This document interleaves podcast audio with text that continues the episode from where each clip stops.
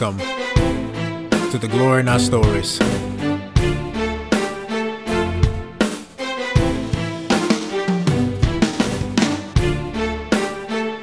On this episode, we'll be speaking with Armand Hudson.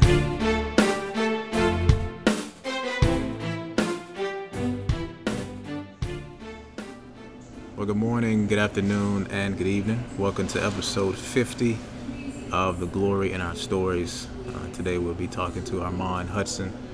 Uh, he's a local artist here in Augusta. Um, cool thing about him is I've known his brother for a very long time, and I didn't. I've never met him until maybe a couple of years ago. And the funny thing is, I've seen you around, but I never put two and two together. Yeah. Um, but uh, I remember we were recording because Eamon, his brother, Eamon Hudson, uh, A Major, uh, he was helping me with the EP I did about a couple of years ago, and he was like, I says, and we, I ran into him, and he said, so uh, what's up, man? How you doing? I said, man, I'm working with my brother. He's like, man, he, he he's sick, man. Like you got to hear him. And I was like, really? And I said, your brother raps? He said, yeah. And he uh, let me listen to some of your stuff, and I was like, okay, okay. and um, when I heard you, uh, your EP was coming out, uh, the Feel Good tape, I got really excited about it. 'cause I know you've been putting that project together for a while, and realizing that he was doing the production, I was like, I know it got to be good. um, but you released it, and it was it was a breath of fresh air. I know a lot of local artists probably not gonna like that I said that, you know, because they've had projects out. Um, but we all have our own tastes. We all have music that we gravitate to, and your type of music is the type that I could listen to, you know. And if I'm in a bad mood, just put it on. And it's not just what I hear as far as music, but what you're saying and listening to that, and gaining a perspective on where you were coming from as an artist. Yeah. Um, but um, I always start each podcast explaining how I met the person that I'm interviewing. Um, I think the, the first time that I saw you in action was when y'all performed in 2017 um, downtown. It was November. At the Doors building. Yeah, Uh, Chris concert. that was uh, that was that was pretty dope. Yeah, the Push tour. Yeah, and um, Eamon was telling me about it when he was at work. And he was like, "Hey man, we putting," and then that's when he was doing the promotion. And then um, when I showed up, I was just really um, impressed at the quality of the show, let alone what you you know the content and the music itself. And it was at that moment that I realized that you all were very serious. I always knew that you were you all were awesome um, musicians and artists, but listening to you at that event really opened my eyes, and I'm like, it takes a lot of guts to step out and not only talk about what you believe in, but pursue it, and then integrate that into your your art, and let that reflect in your art, and let that reflect nothing else. Um, but I really, I really enjoyed that. So when you did drop your EP, I'm really excited. So I'm gonna shut up so you can, so, so you can talk. I don't mean to consume most of the time, but I always really enjoy sitting down uh, with the people that I interview. So, um, but uh, for those of you who are listening, um, Armand Hudson released the EP uh, last year, titled "The Feel Good Tape," and uh, really solid. I think 99 is my favorite track um, overall because it just builds and not, not and it builds, and I love that. And of course, um, I'm blessed. Okay. Yeah, um, did I say the title right? It's just blessed. Just blessed. It's Yeah. blessed. Yeah, just blessed. Uh, blessed with you and Topher. Um, and um, production is nice, like I said before.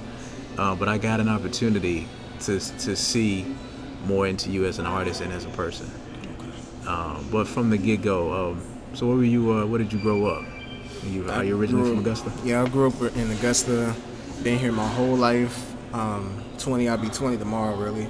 Uh, So Mm-hmm. yeah, I grew up in Augusta my whole life. Ain't really moved. I got plans for moving eventually. Yeah. But it's still unclear as to where I want to go. And anywhere I go, it's gonna do something with music. So Mm-hmm. it's gonna have something to do to push my music forward. Um, get me some more get me into a more area where it's more music centralized. You know what I mean? Yeah. Like Augusta has a lot of places that and avenues for music, Mhm. but I feel like I want to go somewhere like Atlanta or like Tennessee, something you know, somewhere where there's a lot of events. Well, not so much as events, but like places where I could just showcase my talent on Yeah. a frequently on a frequent basis. Like just push myself out there. Like every other night, go out to some kind of open mic event or hmm submit to some kind of concert and perform somewhere or open up for people, you know, meet artists and stuff that live in those places. Yeah. Like I know it's a lot of artists, um, big name artists that live in Atlanta, so hmm I always always tend to go towards those stories where some of my favorite artists say that, you know, they never been up before and then they go to some place that they know their favorite artist is and they just kinda talk to them for a little bit and then from there just grow on. That's kinda where I could see myself doing. Just because I've never been one to be shy. I've always been outgoing, so I could see myself talking to like some big name artists and just you know hitting it off and just making it go from there. Yeah. So what? How would you characterize your style, as far as? I always say it's a it's a fusion of different stuff. Mhm. I got that R and B aspect of it with tracks like "Keep Doing," um, "Do Good." I got the you know traditional just hip hop. Yeah. Um, I love chords and keys, so like jazz. I'm taking um, piano in my um, school now, Yeah. and my pianist, he's a very good jazz teacher. Um, and he's always helping me in between lessons and stuff with chords and stuff. So that jazz is a big influence, and just pop, just anything I can get my hands on. I love incorporating it into my music and just making it different, because it's a lot of stuff that sounds the same, and I want to pride myself on being away from that and just kind of making my own self. Yeah. What are there any particular artists that you uh, that you enjoy listening to or that inspire you? I always say my top three artists. It interchanges between Kendrick Lamar, J. Cole, and they interchange between top spot all the time because Yeah. every time the project come out of something, I'm like, okay, I like him better, but now I like him better, and it just go back and forth. But my third artist, I would have to say Chance the Rapper Yeah. because like I was saying, his, his style is so unique, and when he sings, it's like you. It's not the best singing, but Mhm. it, you can tell that it's from his heart. You can tell that he means it, and it's not bad. Like he he can obviously harmonize, and that's kind of how I want to get to. Like I'm t- I'm in choir now, so I'm trying to learn how to sing because right now I'm not the best singer, but I can harmonize a little bit. Yeah. So that's where I'm trying to get to because I know Chance he can he can hit some notes when he wants to. hmm But yeah, J Cole definitely his lyricism is just is his far out there. Like hmm his Yeah. his concepts and ideas and Kendrick Lamar on the same level. Like those the big three artists that I I wanna I look up to and hope to collaborate with one day. hmm Uh, so as uh, when you were younger, uh, you, have you always been into music or? I know growing up, you know, my family, they always did music. Eamon been doing music since he was three. My dad been doing music all his life. So I knew I wanted to do something with music, but it just never clicked with what I wanted to do with music. Yeah. Um, elementary school, I, I was in the violin classes and stuff, so I was learning how to play violin. That didn't stick too long. hmm I tried guitar, that didn't stick too long. And eventually I did do some rapping, Yeah. like right in my last year in middle school, but it didn't click for me at that time, so I took a little break from it. And then when I got back in high school, I started to pick back up on the rapping, and it just kind of, it was like a whole shift, like from where I was in middle school to when I got to high school, it was like a whole different me. And like from then on, it's just been progressing. Yeah. So how did that uh, did that affect your interactions with your friends, or did you find yourself in a position where you could find people that were that shared the same aspirations when it came to music, or did you find yourself isolated? I feel like at the type of school that I went, it wasn't a very musically inclined school. It was more technological, hmm um, like computer network and stuff like that. So it wasn't the best school for music, but you're always gonna find somebody who does something that you do. So I I found a couple of people here and there that did music, and you know they always seem to gravitate towards me. Um, Chris, I always I talked with Chris because he went to my church and he Mm-hmm. performed at my church one day during like a vaca- vacation Bible school. Yeah. And I thought that was so cool. Like he was up on stage performing and stuff. You know, the lights was dim and everything. It was just a cool environment. And just I was like, that's I want to be on that stage and doing that. So I ended up talking to Chris. You know, told him I did music and stuff. So he showed me, um, you know, some little stuff here and there. Then he went off, um, you know, to military and all that. And then he came back, and he was just amazed how far I came from when he was here after he left to when he came back. He was saying it's just like such a transformation, and like hearing that from Chris, because that was like big. Yeah. and I've been he been um, kind of taking me along with him to different places and stuff when he record, you know, plugging me in here and there and stuff. So I had some pretty big influences that um, you know helped me and stuff. Yeah. But in terms of music, friends, I had friends that helped me rap and stuff. There was like an open mic in my school during lunchtime, and there would be this one dude that we would just rap battle on the mic, open mic, and we would just go back and forth. So I'm not good at freestyling yet, but I feel Yeah. like that helped me. That introduced me to the world of freestyling and like rap battling and stuff. So I want to eventually get back into that. It's funny because that's that's the same thing Chris said uh, when I interviewed him, and it's like um, it's like practice, and it keeps you sharp and on your toes. Um, and because that's one thing I can't do, and I've I've tried it, but you know the only person I've seen and heard that mastered it, man, is Eminem, and Yeah. every time he does it, I'm like, bro, it's just. He said uh, he he was doing a, a freestyle to. Uh, Oh my goodness! It was an old track by. It was with Biggie. It was Puff Daddy. Somebody. It was a. It was an instrumental, and he was. This was back when Tigger was doing freestyles, and he got on the mic after fifty. after Fifty Cent, and he was just saying some random stuff, and I was. But it was. I was like, he. he just, this isn't anything he pre-written. It's just right off the the cusp. He said, uh, he got, I said, I got a lion in my pocket, I'm lying. I got a nine in my pocket, and baby, I'm just dying to cock it. And he was just, just going on and on. And I'm like, as an artist, like, you able to do that, man? Yeah. It's intimidating, especially when you have somebody that's opposing you, that's really good.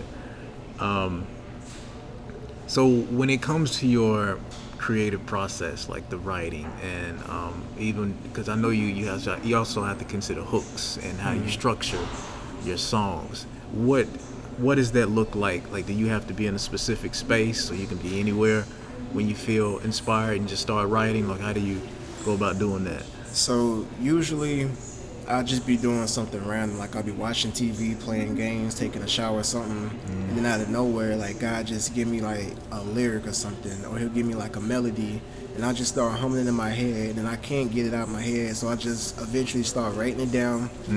Um, well, I usually just type it in my um, my memos in my phone. Yeah. Like I have so many lyrics just finished, unfinished in my in my memos and notes and stuff, and like I get pieces at a time sometimes. Sometimes I get a whole song, sometimes I get pieces, but I just roll whatever I get. Mm-hmm. And from then on, like after I get a lyric or something, I'll think of some music to go with it, or I'll think of how I want to how I want it to flow. So I just start, you know, beatboxing in my head mm-hmm. how I want it to go, and my process has kind of changed. So in terms of hooks, it took me a long time to figure out how to write good hooks. Yeah. Like I always felt like the type of hooks that I did, it was it, I felt like it was too much in it. I tried to be not necessarily too lyrical, but I tried to put too many words in it mm-hmm. instead of just making it a hook and hook people in. It was more or less another verse after a verse. Yeah. So I had to learn how to slow it down, you know, be simple, but also make people think a little bit. Mm-hmm. So my, many of my verses now, I try to keep it catchy, but I also never try to lose my my meanings with what I'm trying to say. Yeah. So my process is just whatever God gives me at the time. That's what I roll with.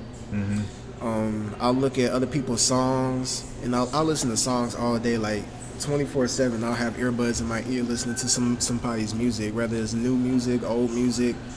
Um, I listen to music the way they structure their words, the way they structure their verses, Mhm. and I try to mimic that and improve upon it and put my my own flow and style into it, and just kind of go from there. Yeah, it's funny because when um, when I think of music in general, I feel like I, I'm well rounded. Like I can't. It's hard for me to just listen to one genre. And it's funny you said that because a lot of artists just stay in the pocket where they are, where they feel comfortable, and they just explore that area because that's what they're used to. Um, but I'm pretty certain that you pull from all sorts of things, and you say, "How can I make this my own?" And I know that's difficult to do at times because, and that's another thing that I thought was interesting. Going back to like J. Cole and um, and Kendrick Lamar, it seems like it's difficult at times to maintain that duality of trying to do something that people can latch on to, but at the same time, once they catch the hook, they can get the meat of it, like what you're really trying to say. Do you think it's difficult for artists nowadays to to do that and to get their message across, but at the same time, at the same time, trying to attract the audience and keep them interested? I think it's very hard to do that because so much so much music now is centered around the actual beat rather than the lyrics. Yeah. But I feel like when you do break through and find what you find the, the balance between a good beat and a, and good lyrics, I feel like it's a dope song. Because Yeah. not many songs can do that now. A lot of songs that you hear on the radio is made for radio. People only make songs for radio that have good beats most of the time. Mm-hmm. But stuff like what J. Cole's doing recently, that song he put out, Middle Child, he's basically saying that him like he's he's explaining the whole process. Like he's caught in the middle. That's what, like that's what I feel like. That's what he feel like. Mm-hmm. Caught in the middle of two eras. You know, the era where it was like all that Pac, Biggie, you know, Yeah. music and stuff like that, and then you got the Uzis and the Pumps now. So. is you kind of in the middle because you can see you can see where they came from on one side and you can see where the other people coming from on this side but you got to find that balance. And i feel like being in the middle is the best place to be because Yeah. you can see both sides and you can incorporate a little bit from each side. So you can pull in some of the lyricism from biggie some Pac, pull in some of the, the beats and stuff that um, new artists are using now pull in some of the, the flows they going with because if you if you can flow on the beat real good it don't matter what you saying people will rock with it Yeah, that's true. and that's that's a good and bad thing. But yeah. I, I feel like having a good balance is key to a good song. So as far as uh, current music, like, are you a radio? Do you listen to the radio? I'm Oh, always no. on Spotify on my Bluetooth.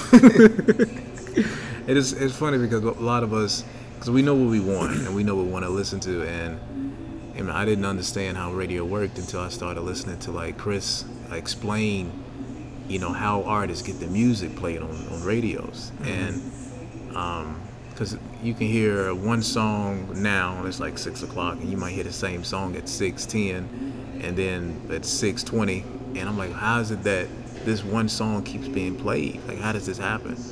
And eventually, which was is like you said, it's a good and bad thing. It was a good marketing scheme because eventually you're gonna find yourself singing the song, regardless of what the person is saying. Um, man, I never forget when uh, what is it song Timmy Turner? What is it? Uh, it's my about Desiigner. yes, but I couldn't get that song out of my head for about a week. Didn't know what he was saying, but I, I, I just kept repeating it. Um, speaking of which, have you run into anybody that like um, quote your lyrics in front of you, or like they're singing your song like verbatim? Yeah, I've, I've came across a couple of people. You know, they hear my songs and stuff, and they're just like, "Yo, what you did in that song was like, it was amazing." And like, I was just like, I'm sitting here like, that's that's real nice to hear, cause like. Yeah. Every artist wants to hear that their song is good, mm-hmm. but when you have dedicated fans that constantly tell you like that song was good, mm-hmm. you start to kind of like be like, okay, you know, that's a good song, because you know the same people listening to it and stuff. But when you have just you know somebody that don't really know you or, or know your music or what you're about, and they hear it and they like it, mm-hmm. that's a good feeling. Yeah. Because that knows that that lets you know that you have that ability to branch out and to go places that you never thought you could go. And mm-hmm. like I feel like I can go like super far if I, if I put the time and effort in. So when people quote my lyrics and stuff, it just makes me feel like super good inside, and it makes me feel more confident than I am already about my music and my abilities. And I, so I take it that you don't want to get comfortable. Yeah. Yeah. Nah, I don't, don't want to get comfortable at all. Because when you get comfortable, your music starts to sound the same, and people get bored. Hmm. Man. I've, and I know a lot of artists, especially from the 90s and early 2000s, that started getting comfortable. And listening to uh, artists now and what you all are doing, especially local artists, man, that, that really amazes me. Uh, which is sad because you're like, this came from Augusta. You know, that's the mentality that most of us have. Like, this came from our hometown or this came from this state. And um, and I, it's funny you mentioned Atlanta because I watched a um, it was a video clip of when uh, Outkast got I think it was Rap Album of the Year when they came out, and they got booed like terribly, and Andre 3000 was just clapping his hands, clapping his hands, and I guess at the time like up north didn't think the South had anything to say, so I remember he got on the mic and he said, "Yo, the South is here to stay, and we got something to say," and people started gaining respect uh, for Southern hip hop, and but I'm so used to thinking hip hop was like Nelly and um, Ti. Like that's like early.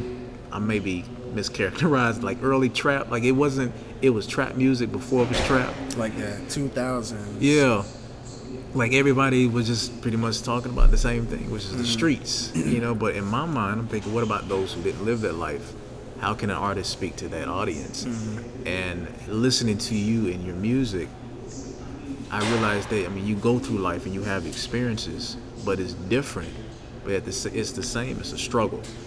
And um, speaking of which, do you find it difficult to separate yourself as a person from your artistry, or do they go hand in hand? Man.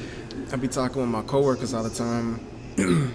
I tell them like it's it's hard trying to pull out the side of me that does music, mm. the, the artist me, because I always say it's two sides of me. It's Destin and then there's Armand, and you know I always feel like Armand's that cool dude, you know, does music and stuff, just you know always get on the stage and rock the mic, and Destin's more that that reserved kid, you know, sits mm. in the back, don't really talk, just kind of collects his thoughts.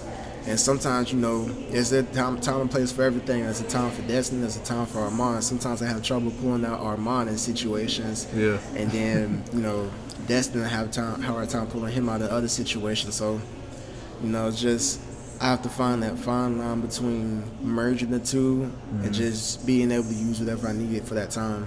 Yeah, that reminds me of uh, Childish Gambino slash Danny Glover. Yeah. You know, because I I didn't know he rapped. I when I first was introduced to him, he was a comic. He was doing Oh. stand up, and I'm like, oh, this guy's pretty funny. And then I started seeing him in in sitcoms, and then all of a sudden I was like. They were introduced him, introduce him as Childish Gambino, and I'm like, "Who was that?" And then when he started singing, and then he started rapping, I was like, huh never would have saw that and um man like it was because we somebody asked us is that a difficult thing to do? Which like are we able to see artists for who they are and minus what they do? And of course the subject came up about r. Kelly. And um i mean that's that's, that's i guess that's a gray area. It depends on who you are and how you see things. Um, but in reference to your EP, was that something you had been working on for a while, or did you finally say, "Yo, I'm gonna put something out, and this is this is what I'm inspired to do. I'm just gonna start at this point." I I was working on so many projects before that that never made it. Like I was working on a project called Elevator. It's gonna have a probably like ten songs on it, maybe. Mm-hmm. I was working on that, but you know, that never really got finalized. There was a whole lot of stuff on it that needed, you know, fixing and stuff. Mm-hmm. And then eventually I was like, you know, I want to make something that can make the people feel good about themselves in bad times, good times, and they just listen to it and it just lift their spirits up. So I was like, that's when I was like, hey, why don't I make something called the Feel Good Tape? And it started off, I was trying to decide whether I wanted to call it the Feel Good Tape Volume One, Mm-hmm. because I'm gonna make, you know how Tory Lanez got his Chixtapes. I wanted it to be something like that, Yeah. kind of like a mixtape series that I put out every so often Mm-hmm. in between like off seasons of my music and stuff. Yeah. So um, so the feel good tape is that final, and then I guess your next project is gonna be something different, or are you gonna continue? The next project will probably be my my mixtape. So what are your uh, well, I guess you probably want to speak on that, but what is what's what's inspiring you now, like opposed to a year ago? What's inspired me now is just the process that that got me here. Mm-hmm. Just kind of speaking on my story and stuff, because I've I learned a lot in the last six months than I have in like a long time. like that transition from high school to college, and that you know just a whole bunch of has changed. You know, it's a new year and stuff. Things happen. Yeah. And, you know, just I kind of I, I experienced a whole lot that I didn't know I could experience in this short amount of time, and that's pretty much just me talking about you know what I've experienced, what I've learned, how I've changed, how I become a different person. hmm So how do you feel about you know entering your your twenties? I feel good about it. Yeah. I do because I don't know. Um, my brother used to always say, you know, you have teen in your name, so you, you're still a teen no matter what. no matter how old you get, as long as you got teen in the name, you'll be considered a teen. So that's that's what I've held me this whole time. Even when I was 19, like I'm 19 now, that's why I'm like I'm still a teen. But when I hit 20, that's like I'm moving out of that phase of my life into a whole new, you know, a whole new world. Yeah. Now the things that you're being exposed to, like your experiences, um, do you feel yourself evolving? And are you able to pinpoint those moments like this is like an aha moment? Like I didn't see this before and now I can apply this as I get older. Most definitely. I feel like some stuff that I learned now, like everybody's saying I feel like I could have used it in a later situ- in an earlier situation. Um, it's just, I feel like the stuff that I'm learning now is stuff that people who are in my situation before need to hear, and that's why I'm putting it out. Yeah. Um, I, I, I feel like I can I can give the title of what I'm expecting my new project to be about because it has an acronym. It's called GLOW. Yeah. So what GLOW stands for is growing, learning, open-minded to wisdom. Yeah. So I like that. yeah. So when people say you know you glowed up and stuff, that mean like you you kind of went through a metamorphosis and transformed the, to something that you've always been wanting to be, a, a better you. Yeah. So I feel like when you grow, that's that that whole process, and when you learn, that just builds up everything inside you that you need to learn, and you can't do none of that if you're not open-minded to you know wisdom. Yeah. So that's where that whole acronym comes into play. And we were in different conversations. We've been talking about how there's a missing link between the young generation and the older generation. It's like the younger generation doesn't want to learn, and it feels. And we were saying the older generation doesn't want to teach. Um, but I think subconsciously they do, but it's finding that that middle ground. And I remember when I was young, I didn't want to listen to anyone. And one person that I probably, well, I definitely didn't want to listen to my mom um, because I felt like that's just what she was being, like my mom. Like I, I'm, I felt cornered and trapped, and I felt like I didn't have an opportunity just to be me. Um, but at the same time, it helped that she accepted, yo, this is what he's going through. I'm gonna just have to just be his mom and just let him be the man that he's he's destined to be. Um, but it's difficult for us to see us beyond that as human beings. Um, and it's cool because God always sees us at our best. Um, so I can only imagine what He sees you as, like at your max potential. And um, and speaking of which, do you feel? Do you do you feel that God? Let me ask you this: What do you feel is your purpose or have you come to terms with what that is for you yet? I feel like I was put on this earth to be a messenger, Mm-hmm. to kind of just tell the people, you know, the words that God's given me, Yeah. because I feel like it's a lot in this world that people need to hear, and they need to hear it from the right people. I'm not sure if you all remember an album Lecrae came out with in 2014. Those of you who are into Christian hip hop, let alone hip hop in general, um, it was an album that came out, uh, well, about five years ago, and um, the last track of that album was titled "Messengers," and an ongoing anthem throughout the chorus was "Calling all the messengers."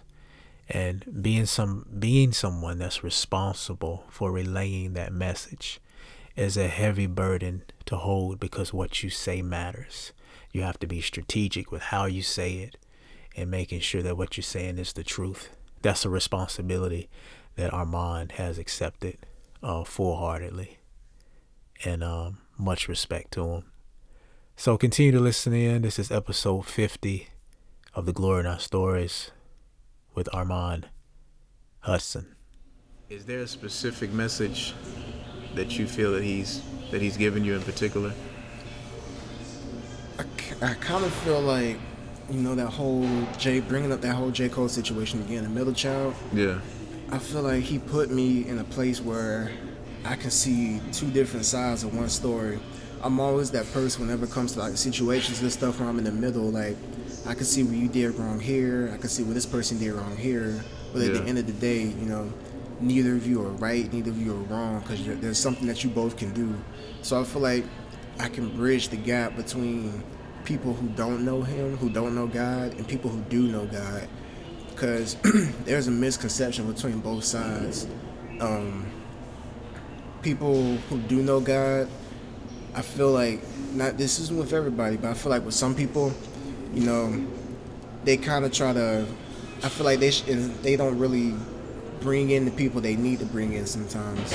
Like I feel like a lot of the time, um, you know, with different situations, we preach to people who already know about God. Yeah. So that's what our message represents. Um, and people on the other end who don't know God, they feel like, okay, well, this is always going to be, you know, about, you know, holy, holy Jesus, Jesus, which is nothing wrong with that. Yeah. But I feel like with certain people, you need to come at them with something that they'll understand. like, take Kirk Franklin, for example Yeah. It's a whole lot of controversy around him. Um, people on the Christian side are saying, "Oh, he's not doing, you know, Christian music. He's doing secular music." And then you got people on the other side who are enjoying his music and they're also getting some benefits from it because they're learning about God through his music. They may not know it at the time, but something in them will click when they hear his music. And that's what I feel like I'm trying to I'm trying to do with my music. I'm trying to make something for everybody to to hear and listen. I'm trying to make something so that if I wanted to, I could perform it in the church if I wanted to. Mm-hmm. If I wanted to go out and perform it at a concert, you know, I could do that. I want to make something that's versatile for everybody to listen, everybody to get something out of, everybody to learn. And that's why I feel like God put me on this earth and put me in the music industry to do so I can teach messages to all people and spread a, a, a broad message that everybody can understand to be relatable. Yeah, it seems like some artists nowadays are just in a position like I, I got to make that money, so I got to do what's hot. I got to do what's trending, and um, it's funny because that's that's what's starting a lot of social media wars. Going back to what you were saying about wanting to be right, wanting to prove somebody that they're wrong, but actually taking the time to like consider their point of view. I mean, that's it's very progressive and you can get closer and closer towards a solution that's benefit both of you if you actually take the time to consider you know both sides of the story. And i'm glad that you're doing that because there have been a lot of missed opportunities where people had the you know a chance to just see where some you know meeting people where they're at. And if we're going back in reference to the church that's what we're supposed to do is meet people where they're at. Um, the um, there was a quote I think it was from oh, I'm mis- mis- misquote- misquoting him it was a pastor of mine David Braxton he said that sometimes God, I think it's C.S. Lewis, maybe somebody else. Um, he said God will put Himself in a bottle to get you out of one. And I'm like, who could be that considerate? Who can who can love someone that much, willing to go at this particular part of their life and say, "Yo, I can. I'm willing to do whatever it takes to get you out of this hole." And as an artist, paying attention to that and feeding into that, realizing that this is this is bigger than you, you know, and for you to be as young as you are and have that in mind, that's very rare. A lot of a lot of kids who are younger or a lot of young men who are who are growing, "I'm just gonna worry about me right now." Or whatever anybody has to say, that's their problem. I'm just gonna do me. This is my learning curve. If Somebody get hurt, that's fine. Um, but judging from not just what you're saying, but from your music, mm. your main po- focus is just helping others. And the thing about that is like, I, while I do feel like that's my purpose, I'm still, you know, going through the process of like really and truly accepting that and understanding that. Yeah. Because I feel like for my music, I feel like I need a strong motivation. Really, is what I'm saying. So I feel like I'm motivated by doing the right thing with my music. Yeah. But there's times where I feel like, you know, is this really what I'm doing with my music? Sometimes I wonder, like, am I really? Do I really want to do that? And it obviously my music shows that, and it kind of it shows the direction I want to head and the direction that I'm currently heading. but sometimes I just I don't know. I, I, guess I get confused about the path that I'm on with my music.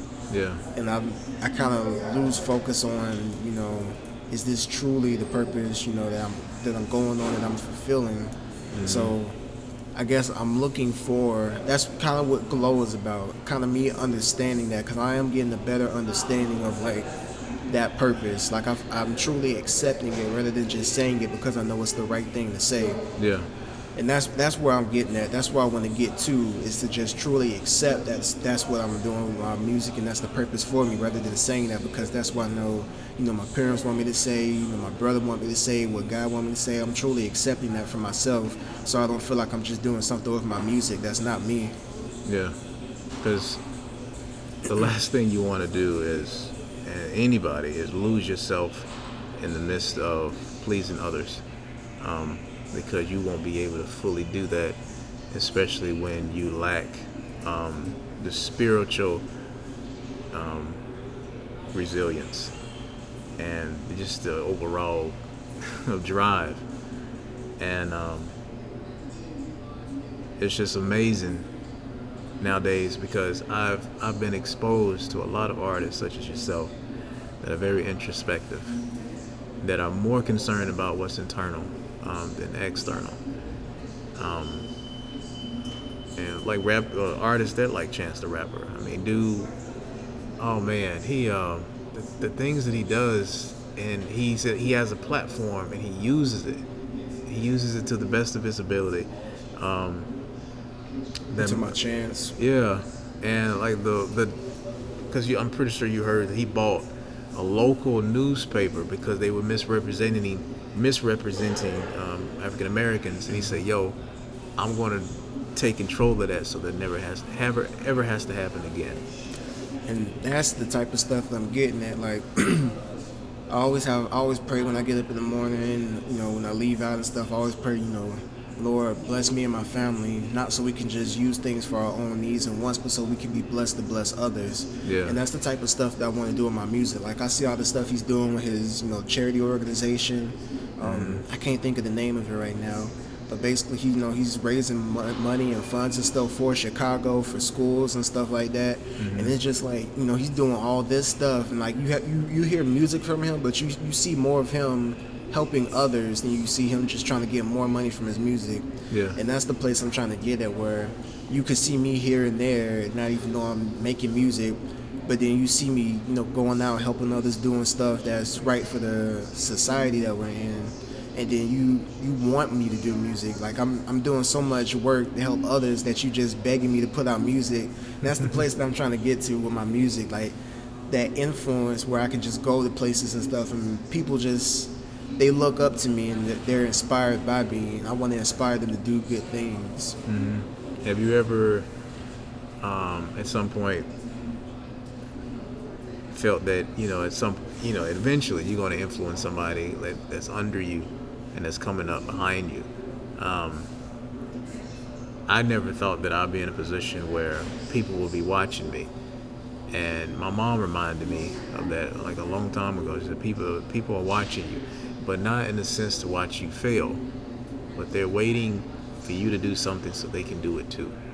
Or they can actually commit to something that they've been wanting to do for so long and they've just had this question inside like, can I do this? So somebody somewhere you know, is listening to your music. Somebody somewhere saw you perform or have seen you perform whenever you did. And somewhere, some people are actually looking forward to you putting out more. They're like, yo, I need more of this. Mm-hmm. I need more of this. Um, is there any. So, what is, I guess I'm curious about it. What's been your biggest challenge so far? Staying consistent. Yeah. My brother's always telling me, you know, get on social media, post, you know, do this, do that, and like this this goes back to the whole Destin Armand thing. Like me, mm-hmm. Like right now you hear me, I got a chill voice, you know, I'm not, you know, doing too much, I'm not all hyper and stuff, but that's how I am in real life. Like I don't do too much. And I'm not a social media person per se. Yeah. Like you look at J. Cole, J. Cole just in recent years started, you know, getting back on social media and at times it seems like, you know, he doesn't know much about social media because he he's not on it. He's mostly in the studio working and stuff, doing yeah. working on music and stuff. And you're like, man, like if the places he could go if he you know got on social media and promoted more, and that's what he's starting to do now. And you can see that already is starting taking him places that you know he's been before, but he's on there. He's on there in a bigger scale now because more and more people know about him, mm-hmm. and that's what I. That's my biggest challenge is staying consistent with social media, posting, get myself out there. I'm trying to network with as many people as I can, and you know, get myself in the places God needs me to be at at the time He needs me to be there. Because I feel like everywhere I go, there's a reason for me going there, and that's that's my biggest challenge is just finding out why I'm there, who I need to talk to, just staying consistent with my music, staying consistent with social media. And at, at this time, I kind of I've taken a big break from social media mm-hmm. in terms of like posting and stuff because I'm trying to I'm trying to build my skill set. Yeah. I'm trying to build my lyrics. I'm trying to build my music producing. I started trying to produce my own tracks and stuff. You know, do this and that. Mm-hmm. Um, learning piano. You know, just just kind of getting the overall aspect of everything in the music business that I can. I'm taking music business courses and stuff. You know, I just want to be that one person that can do everything. But there's, there's always going to be a need for a team. Don't get me wrong when I say that. Mm-hmm. There's always going to be a need for a team, but I also want to I don't want to just be somebody who just heavily relies on everybody else to do something for them to the point that if that one person is sick one day or they're gone somewhere else, that you just can't be productive at all. Yeah. I want to be able to be self sufficient when I need to be. Yeah. And that's, that's why I've been taking a huge break from social media posting for, so I can get to that point where I'm self sufficient and I can do things for myself. You're hungry. And uh, that's, I, I forgot, uh, I think Kanye mentioned a while back. He said he missed when he was he missed the time of his life when he was hungry, back when he did college dropout, uh, because he was. I mean, you listen to like uh, Jamie Foxx and the stories that he told about mm-hmm. the time that he met Kanye when his when his jaw was still swollen. You know, he was he was trying to get in, and he got in, and he just kept going. And I admire artists who. Uh, I mean, it's it's pros and cons, but overall, to know that somebody's in the studio working on their craft, and not only that, is working on everything else, trying to make themselves better. I mean, that's what the greats do. You know, Kobe did it, MJ, um, all the great athletes, all the, the best art. That's why it's funny, like, there's still music that has not been released from the iconic rappers, mm-hmm. you know, like the, the Biggie and Pac and all of them uh, and it's like they just have an, an endless supply of music because they were always working on something. And I can only imagine if they had cell phones back then, like how full their notes Mm-hmm. columns would be, or the note app would be, and all the stuff that they um, experienced. And one thing I, because I used to not want to listen to the music because in my house, you know, mom didn't want any music that had profanity in it. Mm-hmm. Um, but listening to Tupac and Biggie and some of the music, they were only talking about what they knew and the experiences that they had. And it wasn't until they gotten older, they were like, "Yo, I need to, I need to change my perspective." You know, unfortunately, it was at a, it was too late from my perspective because they were like they were they were taken. It felt like we they were taken from us, but um, knowing that the stage of hip hop is is is never been dead. It's just evolving, just like us human beings. And I'm looking forward to see your evolution through your music because I know it's going to happen. I mean, you're going to end up being at this and you're going to end up being somewhere else, and um, it's just it's a cool thing to see. And it's and the, uh, your EP is is awesome. I love it, and I'm glad that you released it, and I'm glad that you're doing something different. I'm glad I released it. I tell you, it took so so much for that to come out. Yeah. Like when that came out, that was like one of my happiest days. Just being able to get on Spotify, pull up my song, and just play it out loud. that was that was a good day. Yeah. You ever go back and, and like look at the um are you able to see like streaming numbers and stuff like that or Yeah, every now and then, me and my brother get together and you know we'll talk about the numbers and stuff, see where, Mhm. you know who's listening, and see where I need to go. yeah. So uh, it's funny uh like every time going back to these artists that you mentioned, uh, J. Cole, J. Cole would drop a song just randomly. And the thing is he has a large following even when he wasn't on social media. So like you said, now that he's using it, his his, his audience is probably going to quadruple. uh, because he's just on a different level, and he's unlike these um, these are a lot of mainstream artists. They unfortunately they do sound the same. Um, for a while, I was just like totally against mumble rap. I, I still am, be honest, because that's that's just not what I grew up on. But I'm learning that that's where these that's where these rappers are at. But at some point, it makes you wonder: at when do you turn off the switch when it comes to you know just in moral indecency? Like at one point, you say, "No, I just can't do this because I'm not only am I an influence, but this is my life." And I wonder, well, what do you like as far as your moral compass? What what keeps you in line when it comes to making sure that you're doing what you should be doing? Basically, it's like, is this the music I will listen to? Is this the music that if my parents heard this music, would they be like, you know, what you doing with yourself? Yeah. like that's that's how I think about it. And you was, you was saying that you you was um you're learning more and more about accepting mumble rap, but even though you're still you still Yeah. got your reservations about it, that's the stage I'm at.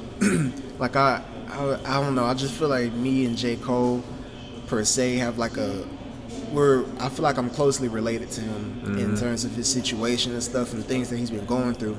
That's why he keeps switching back up between Kendrick for that first spot because I feel like I just relate to him so much. Like before, you know, he put out 2014 Forest Hills Drive. That was just a banger all around. Mm-hmm. You know, platinum, double platinum, no features and stuff. I was like, man, that's that's out Yeah. there. Yeah. And then, you know, for your eyes only. It took it took me a while to get used to that, but then as my taste started, you know, developing, I started being like, you know, it's a, a pretty good project. KOD came out, and then after that, he just started getting on features with other people's songs. I was like, wait, he's doing a song with 21 Savage, and I was just like, it took me back for a little bit, and I was like, wait, all right, so let me let me just you know take a second, just think about it. Like that's like you were saying, that's where these rappers are at now, mm-hmm. and every like you can't judge people. You can only you can only listen to their side of the story and try to offer a solution and a, a compromise for them to increase themselves, and it's up to them to decide if they want to accept the advice or not. Like that that last song going um, KOD 1985 um, the fall off. Yeah. a lot of people were saying, "Oh, he's dissing Lil Pump. Oh, it's a diss track." It wasn't a diss track. It was him giving advice on on how to how to navigate the game, maneuver around the game. Yeah. and that's what you got to do.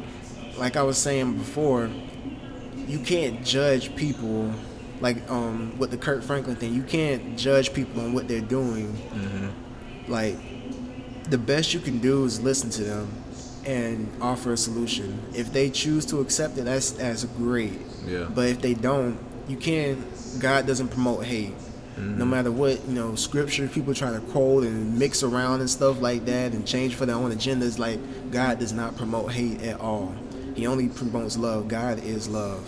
Yeah. So the only thing you can do is love somebody. You know, no matter what, just love them. Even if they, you know, hate you or what, just promote love. Never promote any hate. Never promote any like lies or you know indecencies, anything. And that's what I try to do with my music. And that's that's what my moral compass is to always promote something positive. Hmm. That's what motivates me. Is the the how how perfect God was and that He only promotes love despite no matter what. That's what I try to promote in my music is love, peace, just like good vibes, just feel good, you know, moments and stuff. So that that's my moral compass, and to just kind of help people and now try to navigate them along the way. Yeah. And even with you know mumble rap and stuff like that, people like it. So obviously, it's something that's there's something that there there's something there that people are catching on to. So why not use that, but improve upon it? Yeah. So that's how I see it. It's um, you've heard of uh, Dave East. Yeah. I first heard about him they on uh, rap. What was it? Rapture on uh, Netflix. 'Cause They were talking about Dave East, Rapsody. That girl, she's Yeah. she's nice. she's nice. Um, and uh, Rapsody was not Rapsody. uh, Dave East was like a prodigy of uh, Nas, and um, not that's now that's one album that I have to listen to is his first one. Ill is it Illmatic? I think it's Illmatic. But it was like his first from from like early '90s. They said that was like one of the best hip hop albums ever. Um, I never really got into Nas uh, for some, you know, because I was just into. I was into commercial rap that was back in the '90s, and I was just like pushing everything to the side because I just thought it was. I thought it was bad because we weren't supposed to listen to it. But when I started actually listening to what they were saying, like NWA, a lot of you know they get, they got a lot of uh, negative uh, feedback uh, from society because not only just the the name itself, but what they were talking about. But Easy E made a good point. He said, "Yo, this is what we step out into when we walk out into the street. Either we're going to probably get shot or we're going to be put face down with our hands behind our back. That's the reality that we live in. So when we say, you know, screw the police, it's because there's no other way to see them when they display themselves the way they did back when we were growing up, back when they were growing up and making music. And um, listening to Dave East, I love the way that he flows. So when I listen to him, then that's one thing that I know artists do. You listen for content, you listen for style, and you have to consider all that stuff, and then you, you decide, yo, this is what I want to do, which is what makes it different. Uh, but like you said, taking the opportunity to listen to people, and I think that's what we're missing out on. Um, like, what's the name? I'll say this, and then I'm ask you my last question. What's his name? It's Tanashi Six Nine. How you say his name? Tekashi six nine. Tekashi Six Nine, like the whole ordeal of him getting going to prison, and from the outside, you look at a kid with you know rainbow hair, face covered in tattoos, and obvious. Most people would say, "Oh, he, he deserves what he gets." And like, well, okay, well, have you ever considered what led him up to that point? Like, what his experience was like?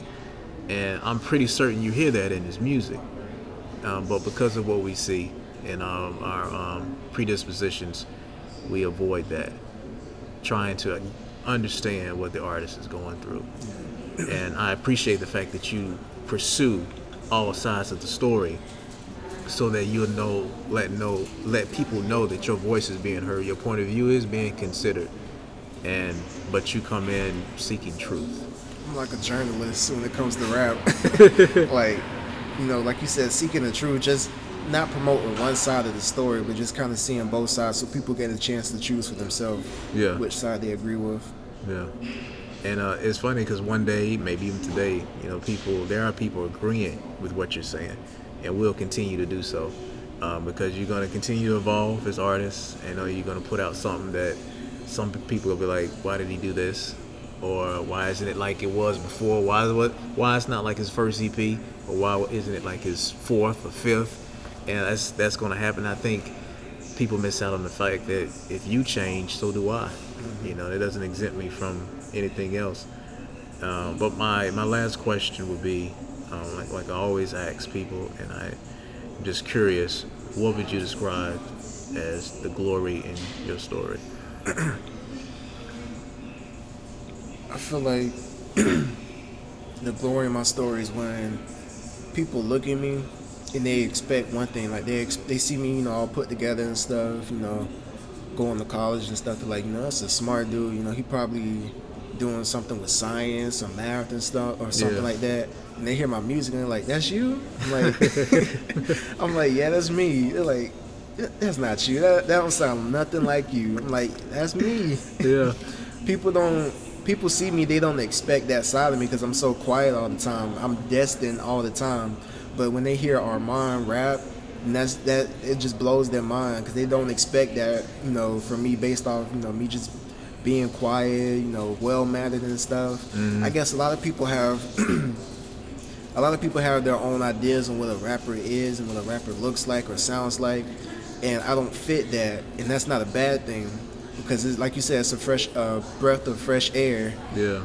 Like if you can find a rapper that dresses well, looks nice, you know, has a good head on their shoulders, doesn't talk all you know crazy, mm-hmm. and they can rap good too, like that's that's a good artist because they obviously have grown up in a proper household where people have taught them like, you know, this is these are the things that you should speak about rather than money, clothes, drugs, you know, anything like that, women. These are the things that you should talk about that the world needs to hear.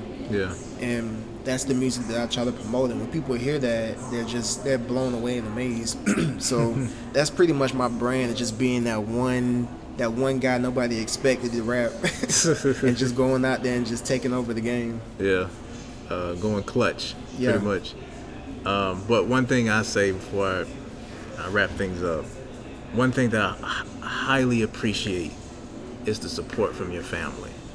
That is very important when you performed back in 2017, your entire family was there. The majority they were they were there, and and I was like, wow, you know that's that's very rare, and I believe that's one thing that a lot of local artists are lacking is that support, not just from you know the audience, but from family, and people that you grew up with, people that you trust, people that love you, and um, that is I, I, admire that full heartedly, and I'm glad that you have that uh, because I know that's a part of the the the, uh, the wood that, that that's placed in your fire and that keeps you going. Um, so, uh, and speaking of which, man, it's going back to you. Not people not expecting that from you, like mm-hmm. you know, being exposed, and that's and that's one thing. I'm. Well, I ask you this right quick. Do you ever, at any point, did you feel like you were in your brother's shadow, or that you were um, or did you always feel like you were um, creating your own standard in a sense? I know this could be difficult. I wouldn't necessarily say I felt like I was in the shadow. I always just looked up to him. Yeah. Um, you know, going to his shows and stuff whenever he would do drums and stuff. Like it would like still even to this day, like I'll go to a show he's doing and I'm just like amazed. Like he just be smashing them drums. Yeah then he'll switch, get on the keyboards, he'll be smashing the keys, and I'm like, man, like, how, what can't you do? Yeah. And like, you know, it just it amazes me and stuff. So I don't feel like I've ever been in his shadow, but I've always just looked up to him a lot, and he's you know been a big driving force in my music and a big supporter of my music. Mm-hmm. So I, no, I, I wouldn't say I've been in his shadow. Yeah, and um, like I said, like, working with him, never knew he had a brother and uh, I think he mentioned you, but I never, we never saw, I never saw you. Um, I probably had no reason to be at where we were at, uh, but seeing um, you evolve and come to where you are now, I'm like I can only imagine what's going to be the next step. Um, but um, just as a listener, I'm really looking forward to it. I really am. Um, for those of you who are are listening, this is um, episode 50 Uh, we are halfway to 100, and um, Armand actually took the time to dish it out with me, and I really appreciate it. Uh, I've been looking forward to interviewing him for a while, and intrigued about the artist behind the music, and more, but most importantly, uh, the developing man that you are, um, because we need more examples like that. Uh, we need more options. People that are doing something well, but they are well people. Because that's, that's that's the most important thing. You, no matter what you do, you're gonna always deal with people. Um, I was uh, what's his name? Donovan Mitchell played for the Utah Jazz. One thing he said was, "You are never off the clock." As an as a as a um, as somebody who's doing something very well and, displaying a talent, you are never off the clock. You are full representation of what you are and what you do. And I appreciate the examples that you're setting. Not like I said, not just as an artist, but as a, as a human being. Um, but again, this is uh, episode 50 of the Glory in Our Stories with Armand Hudson.